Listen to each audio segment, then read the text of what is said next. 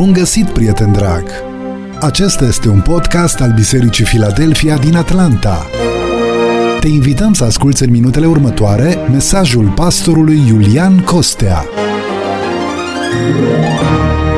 Mesajul a fost înregistrat în decursul anului 2018. Îți dorim audiție plăcută și benefică pentru suflet. Împărtășesc cu dumneavoastră un mesaj din seria de mesaje Lăudați pe Domnul, ultimul de altfel din seria aceasta, mesaj intitulat uh, Închinarea și Sfințenia. Pentru a uh, porni la drum în mesajul acesta, care este o predică tematică, uh, voi citi un verset de referință din 1 Petru, capitolul 2, citim versetul 5. Puteți să rămâneți așezați. Și voi, ca niște pietre vii, sunteți zidiți ca să fiți o casă duhovnicească, o preoție sfântă și să aduceți jerfe duhovnicești plăcute lui Dumnezeu prin Isus Hristos. Amin. Lucrarea închinării, așa cum am văzut și în mesajele anterioare, este o lucrare extrem de importantă în viața bisericii, și închinarea prin muzică joacă un rol crucial în modul în care noi ne apropiem de Dumnezeu sau ne adresăm Domnului. În primul mesaj, după mesajul introductiv, un mesaj care a fost uh, uh, prezentat aici în Biserica Filadelfia, vorbeam despre importanța închinării și de ce cântarea are un rol extraordinar de important. Ce facem noi prin intermediul cântării? Pe care noi o cântăm înaintea lui Dumnezeu. Și am adus înaintea dumneavoastră șapte argumente, șapte lucruri, șapte uh, uh, situații pe care noi le adresăm prin laudă atunci când cântăm lui Dumnezeu cântări. Cântarea, spuneam atunci, nu este doar un punct care să umple programul sau moftul unei generații, ci cântarea, de fapt, este uh, provocarea lui Dumnezeu pentru noi de a ne exprima lauda la adresa lui Dumnezeu. Și indiferent ce vârstă am avea, indiferent care ne, este competent, care ne sunt competențele muzicale, Dumnezeu ne cheamă să ne închinăm Lui cântând laude Domnului. Apoi am vorbit despre conținutul cântării. Ce cântăm Domnului? Și știu că pentru unii dintre dumneavoastră a fost uh, provocator să auziți că sunt piese sau sunt cântări care au pătruns în închinarea bisericii nesupravegheat și unele chiar de inspirație străină, care n-au de face nimic cu Dumnezeu și nici cu părtășia cu Dumnezeu. Altele au pătruns uh, sau prin alte cântări s-au strecurat erori din neatenție sau din dorința unei uh, dramatizări a mesajului. Am exemplu cântarea uh, zdrobit ca un trandafir. Și știu că unii dintre dumneavoastră mi-ați scris câteva mesaje și m-am bucurat de feedback-ul care l-am primit de la dumneavoastră. Uh, eu îl apreciez foarte mult pe Michael W. Smith. L-am întâlnit și am fost la el acasă împreună cu Felicia și am uh, văzut în el un om temător de Dumnezeu, despre care am convingerea de 100% că este omul lui Dumnezeu. În cântarea respectivă, exprimarea în dorința de a dramatiza a fost dusă la extrema erorii, greșelii, pentru că în Biblie spune că Domnul Iisus Hristos nu i s-a zdrobit niciun os. Și chemarea Domnului pentru noi este, de fapt, aceea de a fi sensibili cu privire la ce cântăm lui Dumnezeu. Pentru că putem să cântăm lucruri care sunt uh, nu numai neplăcute sau nu sunt plăcute lui Dumnezeu, dar pot să devină o cursă pentru sufletele noastre. Sunt anumite mișcări, de exemplu, am uh, fost șocat să aflu că mișcări de influență mondială uh, a unor formații pe care le ascultăm în fiecare zi au în componența lor oameni care se închină diavolului. Sunt înregistrări. Eu, pentru mine, când uh, pregătindu-mă pentru seria aceasta de mesaj, am mai rugat prieten pastor să-mi trimită materiale legate de această lucrare a muzicii în biserică m-am uh, îngrozit și mă gândeam că mă duc să-i dau un hag la Luther și la Calvin și la cei care au introdus în cântări în uh, Biserica Domnului imnurile, că sunt atâtea lucruri care sunt îngrozitoare. Oameni care din dorința de a influența și din dorința de câștig folosesc practici oculte pentru a pune în gurile noastre cântece care par să fie creștine, dar sunt de inspirație străină. Eu cred că noi, ca biserică, trebuie să fim foarte sensibili la aceasta și să ne rugăm lui Dumnezeu, ca Dumnezeu să ne dea putere să aliniem închinarea noastră cuvântului lui Dumnezeu. Închinarea pe care noi o aducem Domnului să fie una plăcută și una așa cum așteaptă Domnul de la fiecare dintre noi. În ce privește vegherea aceasta, noi avem un commitment cu Departamentul de Închinare al Bisericii să începem să ne uităm la piesele care se cântă în biserică și să selectăm, să selectăm muzica care pătrunde sau care ajunge să fie cântată la cântările în comun. Cred că și celelalte formații vom fi mai sensibili cu privire la această problemă. Vă spuneam de altfel că muzica Uh, care influențează extraordinar maniera noastră de a ne exprima, poate să ne incite sau să stârnească firea la a face lucruri nepotrivite înaintea uh, lui Dumnezeu și înaintea oamenilor. Păi am mai văzut acum ceva înregistrări, mi-au trimis frații uh, cu un frate cunoscut, foarte cunoscut din România, care cânta la o nuntă melodii ca și poporașul meu, ca și o mai rabdă porumbiță, și s-a încins o horă acolo la nuntă și dansau frații pe poporașul meu de toată rușinea. Când m-am uitat la ele, am zâmbit prima dată, dacă m-am uitat a doua oară, mi-a venit să plâng.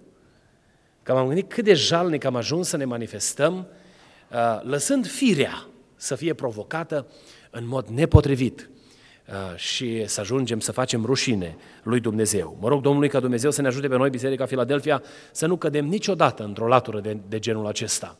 Am văzut oameni dansând, prin Duhul Sfânt și îmi doresc să mai văd.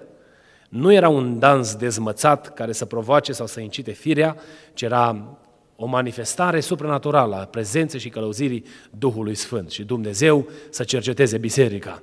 Mi-aduc aminte că eram la o seară de rugăciune o dată și cineva era pe genunchi și sărea așa pe genunchi. Era ceva imposibil de făcut. Eu, eu sunt mai greu așa și poate mie mi-ar fi greu să sar pe genunchi, dar facem test în seara asta și pe oricare dintre dumneavoastră doriți și credeți că puteți să săriți pe genunchi de aici, din față, până în spatele sălii și să veniți înapoi, uh, găsim noi un premiu bun să recompensăm.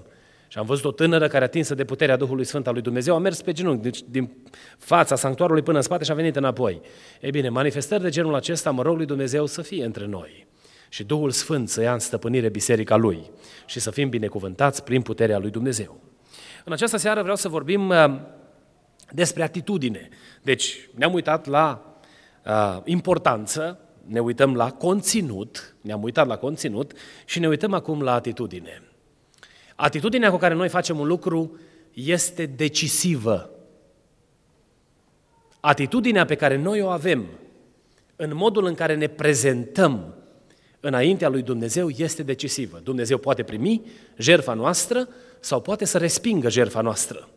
În cuvântul Domnului găsim o afirmație grea pe care Dumnezeu o face în fața poporului Israel și le spune că jertfele lor au ajuns o scârbă înaintea lui Dumnezeu.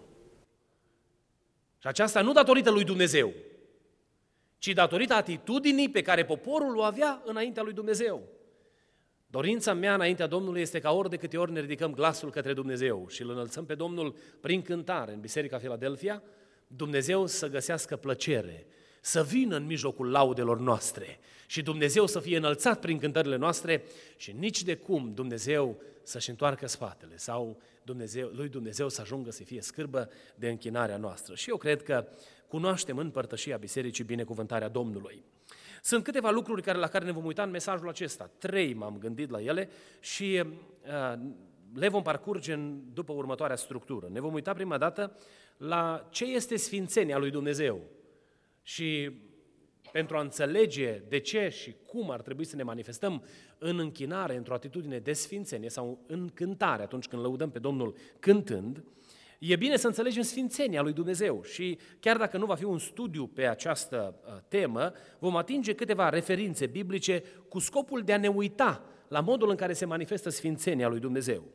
Apoi ne vom uita în al doilea rând la cum au răspuns oamenii în închinare sau atunci când s-au întâlnit cu Dumnezeul acesta sfânt. Sunt câteva situații în istorie în care oamenii au avut parte de descoperirea lui Dumnezeu prin Duhul Sfânt. Dumnezeu li s-a prezentat într-o formă sau alta și vom vedea care a fost reacția acestor oameni. Și apoi, ultimul lucru la care ne vom uita este cum așteaptă Dumnezeu să ne prezentăm noi înaintea Lui. Să mergem la primul, să înțelegem sfințenia lui Dumnezeu. În Exod, capitolul 15, versetul 11, cuvântul lui Dumnezeu ne spune că Dumnezeul nostru este un Dumnezeu minunat în sfințenie. Sfințenia lui Dumnezeu este atrăgătoare, este ceva de dorit. Atunci când îl vezi și vezi manifestată sfințenia lui Dumnezeu, aceasta este contagioasă în inima omului care se apropie de Dumnezeu, în, a, în, în închinare sau în laudă la adresa lui Dumnezeu, sfințenia lui Dumnezeu devine un punct de atracție. Apoi, în Iosua, capitolul 24, versetele 19 și 20, ne spune că sfințenia lui Dumnezeu cere sfințenie.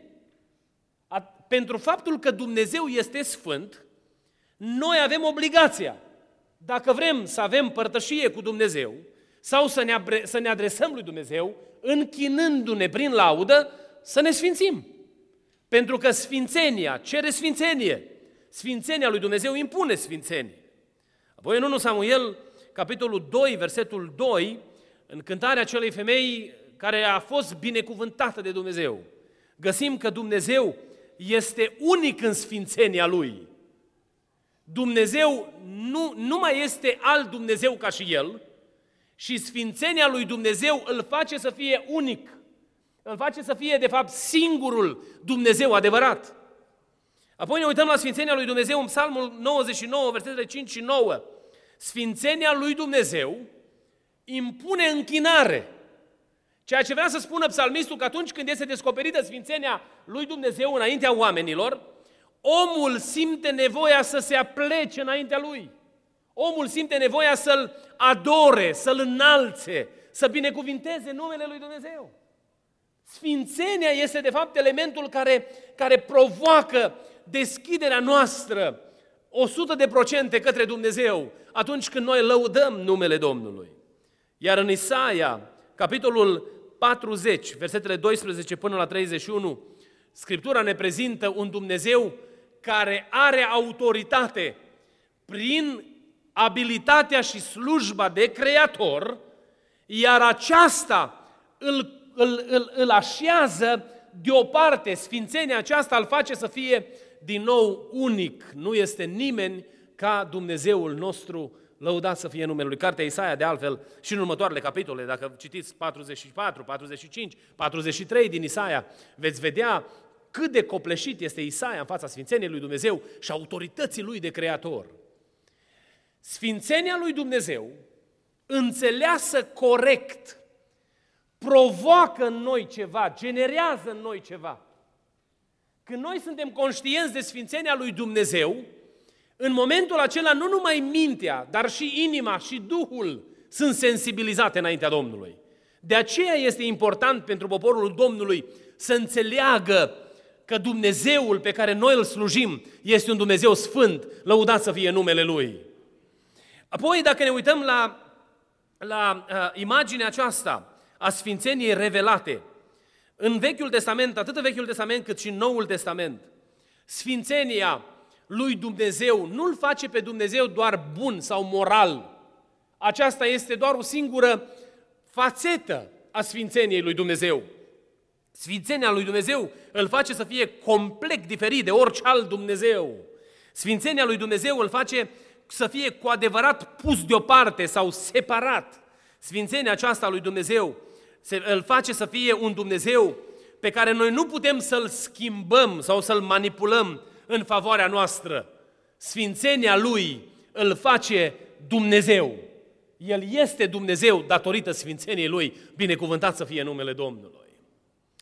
Când ne uităm la oamenii care s-au întâlnit cu Dumnezeu, la punctul acesta al doilea, găsim în Scriptură experiențe copleșitoare. Găsim în Exod, capitolul 3, versetele 1 până la 6, că Moise își dă încălțămintea jos la porunca lui Dumnezeu. Când a realizat că în fața lui este Dumnezeul Creator, Dumnezeul lui Avram, Dumnezeul lui Isaac și Dumnezeul lui Iacov care îi vorbește, în inima lui s-a cutremurat. Și Dumnezeu se adresează spunându-i că în jurul meu nu pot să vii oricum, dă-ți încălțămintele jos. Îl găsim și pe Iosua făcând lucrul acesta într-o altă, într-o altă uh, ipostază. Apoi găsim pe omul lui Dumnezeu Isaia, în Isaia capitolul 6, versetele 1 până la 6. În contact cu sfințenia lui Dumnezeu, Isaia își vede, își vede nevrednicia. Isaia vede că este un om păcătos și că are buzele necurate și că trăiește în mijlocul unui popor tot cu buze necurate. Sfințenia lui Dumnezeu deschide, luminează ochii noștri.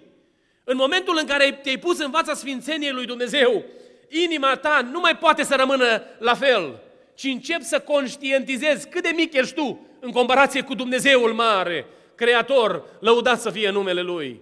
Și vom vedea că toate acestea impun o anumită atitudine atunci când noi ne închinăm lui Dumnezeu, dându-i laudă, aducând laudă numelui Său. Apoi găsim în Ezechiel, capitolul 1, pe acest mare bărbat al lui Dumnezeu, că în fața sfințeniei lui Dumnezeu, când s-a întâlnit cu Dumnezeul acesta sfânt, cade cu fața la pământ, iar pe Daniel în capitolul 10, versetele 15 până la 19, îl găsim copleșit de frumusețea și splendoarea lui Dumnezeu. Era atât de copleșit încât îl, îi slăbiseră genunchii. Era, percepea fizic puterea prezenței lui Dumnezeu.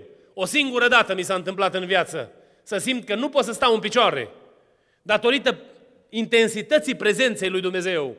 Eram la o conferință pastorală la Cluj, poate unii dintre frații lucrători au fost acolo, uh, cred că undeva în anul 99 sau în anul 2000, uh, în perioada aceea a avut loc o conferință pastorală la Cluj.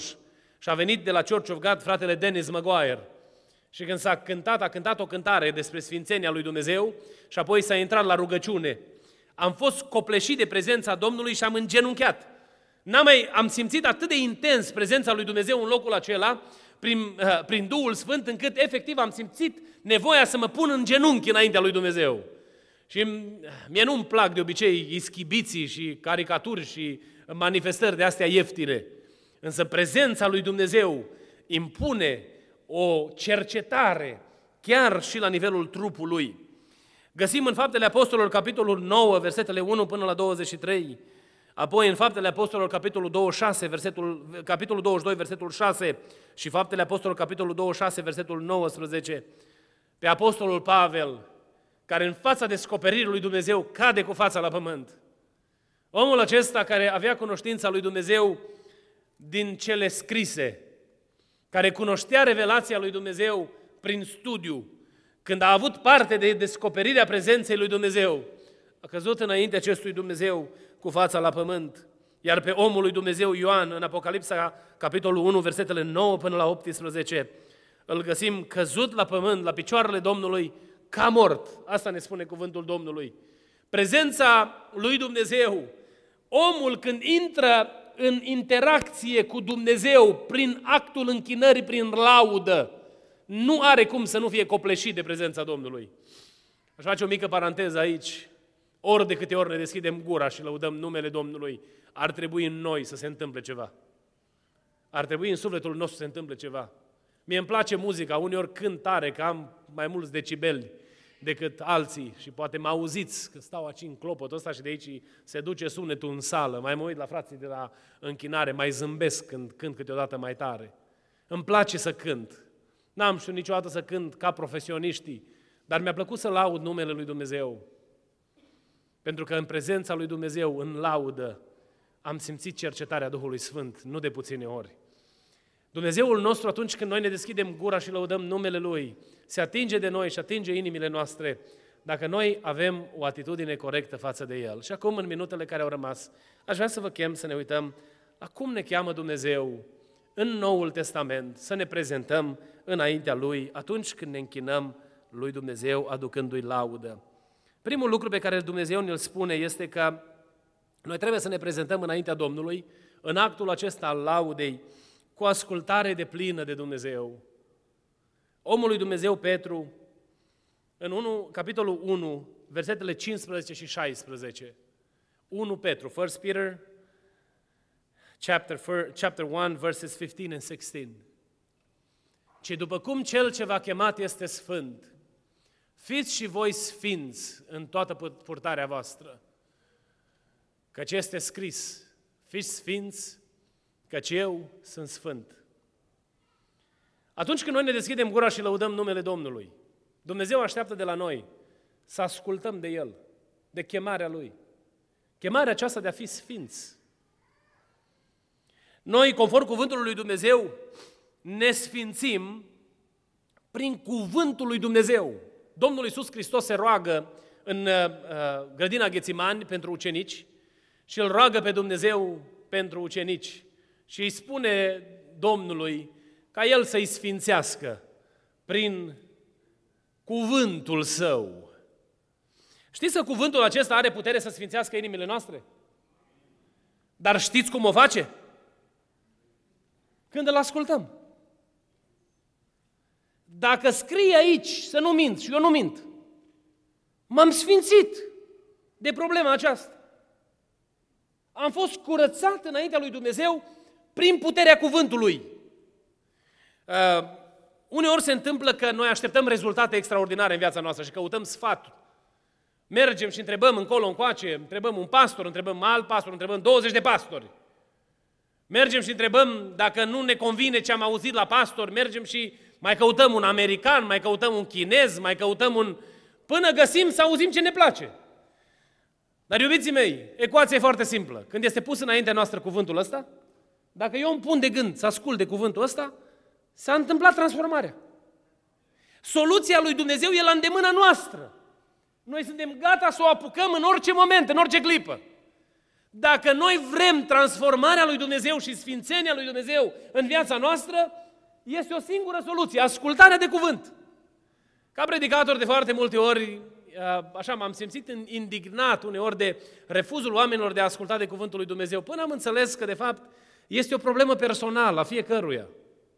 Eu am datoria ca predicator să rostesc adevărul. De modul în care este primit sau ascultat adevărul, nu mai sunt responsabil eu, ci este responsabil Duhul Sfânt al lui Dumnezeu de a așeza adevărul în inima omului și omul însuși de punerea în practică a cuvântului descoperit. Și aceasta ar trebui să ne stârnească în inima noastră dorința de a ne atinge de Dumnezeu cu ascultare, punând cuvântul ăsta la loc de cinste în viața noastră.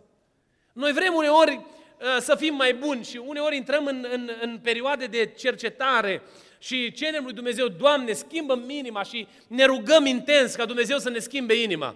Și unii au o perioadă de intensitate mare în viața lor în căutarea feței lui Dumnezeu care se stinge imediat.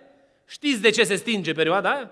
Că de fapt rugăciunea este focul pe care îl aprinde Duhul Sfânt în inima noastră pentru a ne duce în cuvânt. Cuvântul ne păstrează transformați pentru Dumnezeu. Trăirea cuvântului în viața noastră ține în inima noastră transformarea lui Dumnezeu. Oricât am încercat noi să facem tot felul de, de uh, uh, eu știu, inițiative de trezire spirituală, dacă nu punem ochii în cartea lui Dumnezeu și dacă nu lăsăm cartea lui Dumnezeu să intre în inima noastră, nu se întâmplă nimic. Uitați-vă în perioada marilor treziri spirituale, că oamenii au început cu smerenie să caute fața lui Dumnezeu, s-au rugat lui Dumnezeu și Dumnezeu i-a cercetat. Și Dumnezeu a pus în inima lor drag de cuvântul Scripturii. Și cuvântul acesta a început să revoluționeze viața. Pentru că te uiți în principiile revelate aici și aici ai tot ce ai nevoie pentru ca să fii plăcut lui Dumnezeu.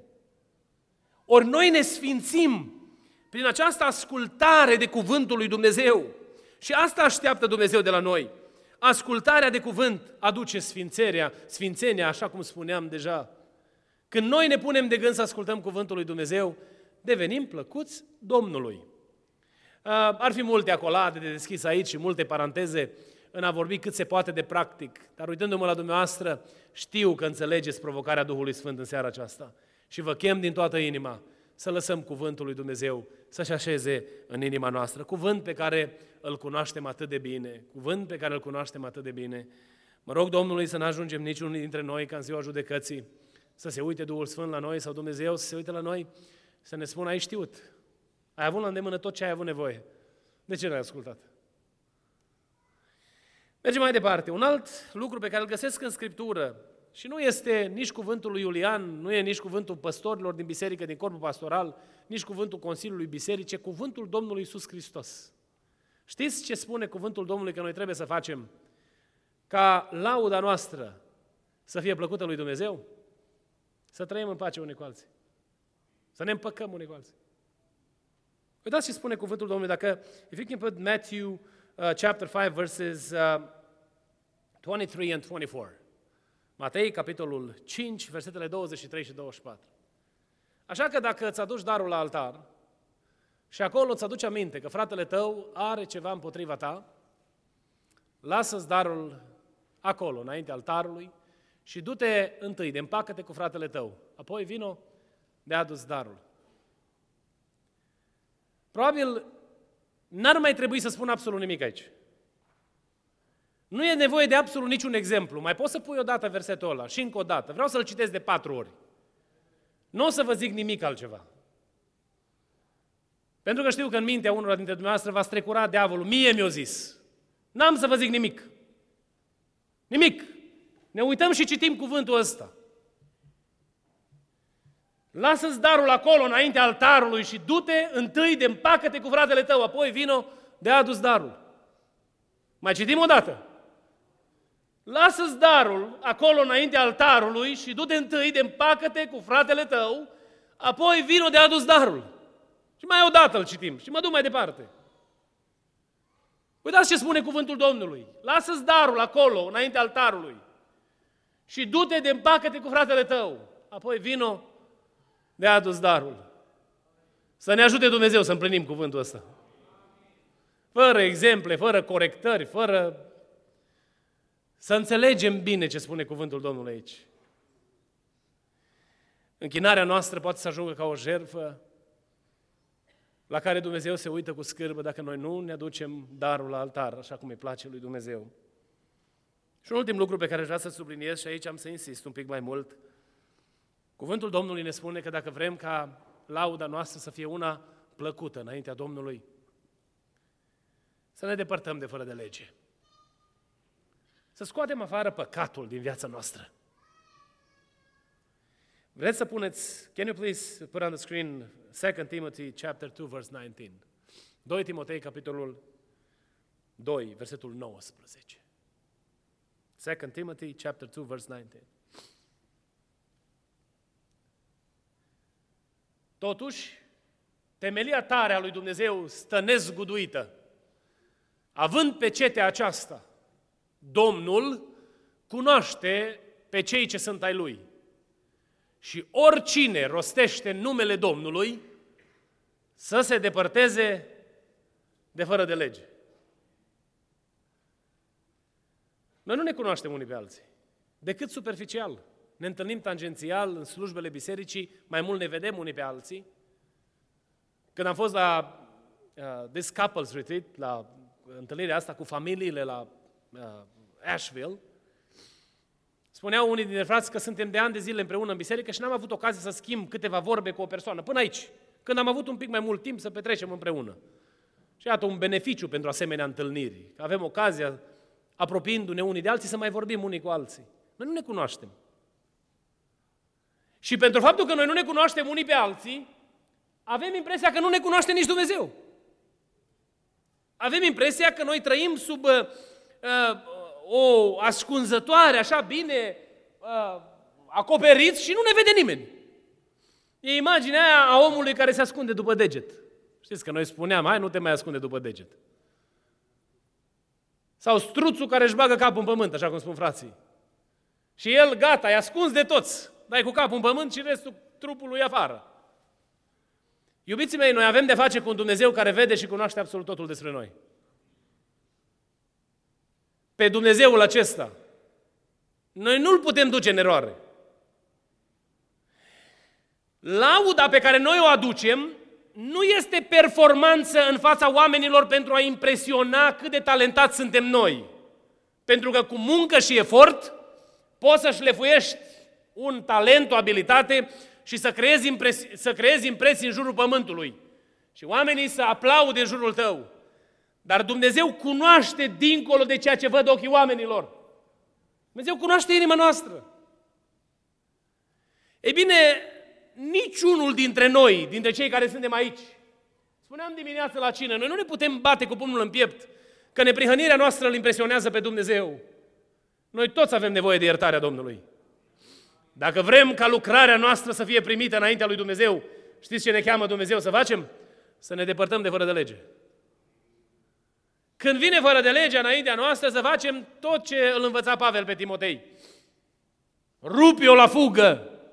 2 Timotei 2 cu 22. Ne-a învățat liderul de tineret în biserica noastră că ăsta e versetul celor patru de doi. 2, 2, 2, 2. Fugi! Când a venit păcatul, nu sta! Pentru că în lupta cu păcatul, tu nu ai puterea în tine însuți de a sta pe baricadă cu pieptul scos în afară. Ești vulnerabil și diavolul îți cunoaște vulnerabilitățile. Și el nici nu vine decât în momentul în care ești cel mai vulnerabil. Te lasă. Te așteaptă, te pândește și în momentul în care te-a prins îți dă lovitura finală dacă se poate.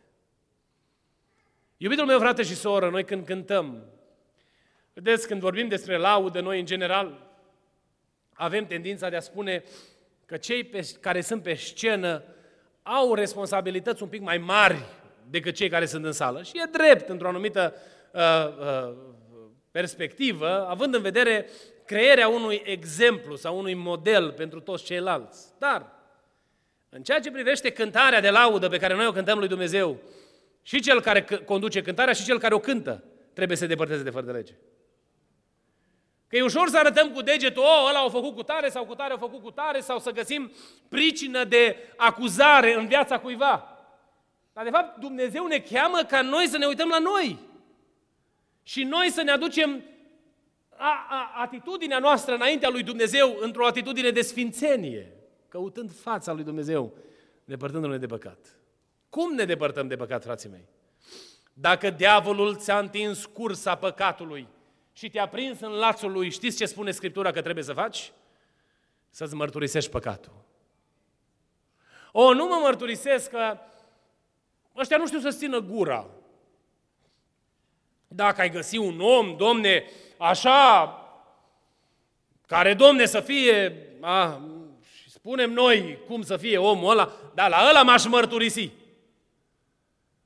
Am auzit pe cineva odată că el s-ar mărturisi dacă ăla care primește mărturisire ar fi surd.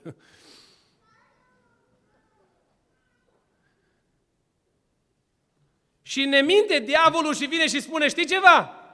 Nu, domne, nu spune că dacă spui, știți ce a făcut David în Psalmul 51? Atitudinea pe care ar trebui să o avem față de mărturisirea păcatului. Când noi conștientizăm păcatul și cât de grav este, am face ce a făcut David în Psalmul 51, a scris psalmul ăsta. Și știți ce a făcut? Și a luat solii care avea în jurul lui și a zis, vă duceți din cetate în cetate, citiți psalmul ăsta. Ca tot Israelul să știe că împăratul a supărat pe Domnul, a păgăduit. Dar că împăratul a primit mila lui Dumnezeu și s-a pocăit de păcatul lui. Ne pasă prea mult și suntem prea preocupați, domne, cine o să afle? Am ajuns și noi, păstorii, când ne mărturisește cineva ceva, să-i întrebăm la cât ai mai spus. Ca nu cumva după aia să fim noi acuzați că noi am spus mai departe lucrurile sau câte persoane mai știu. Sau mai este o altă atitudine, acum dacă tot m-a prins, hai să-i spun tot. Dacă tot am fost prins cu mâța în sac. Ne înșelăm singuri. Și la final se va trage linia în dreptul nostru. Iubiții mei, frați și surori, Dumnezeul pe care noi îl slujim este un Dumnezeu sfânt. Sfințenia lui Dumnezeu impune o anumită reacție, un anumit răspuns din partea noastră.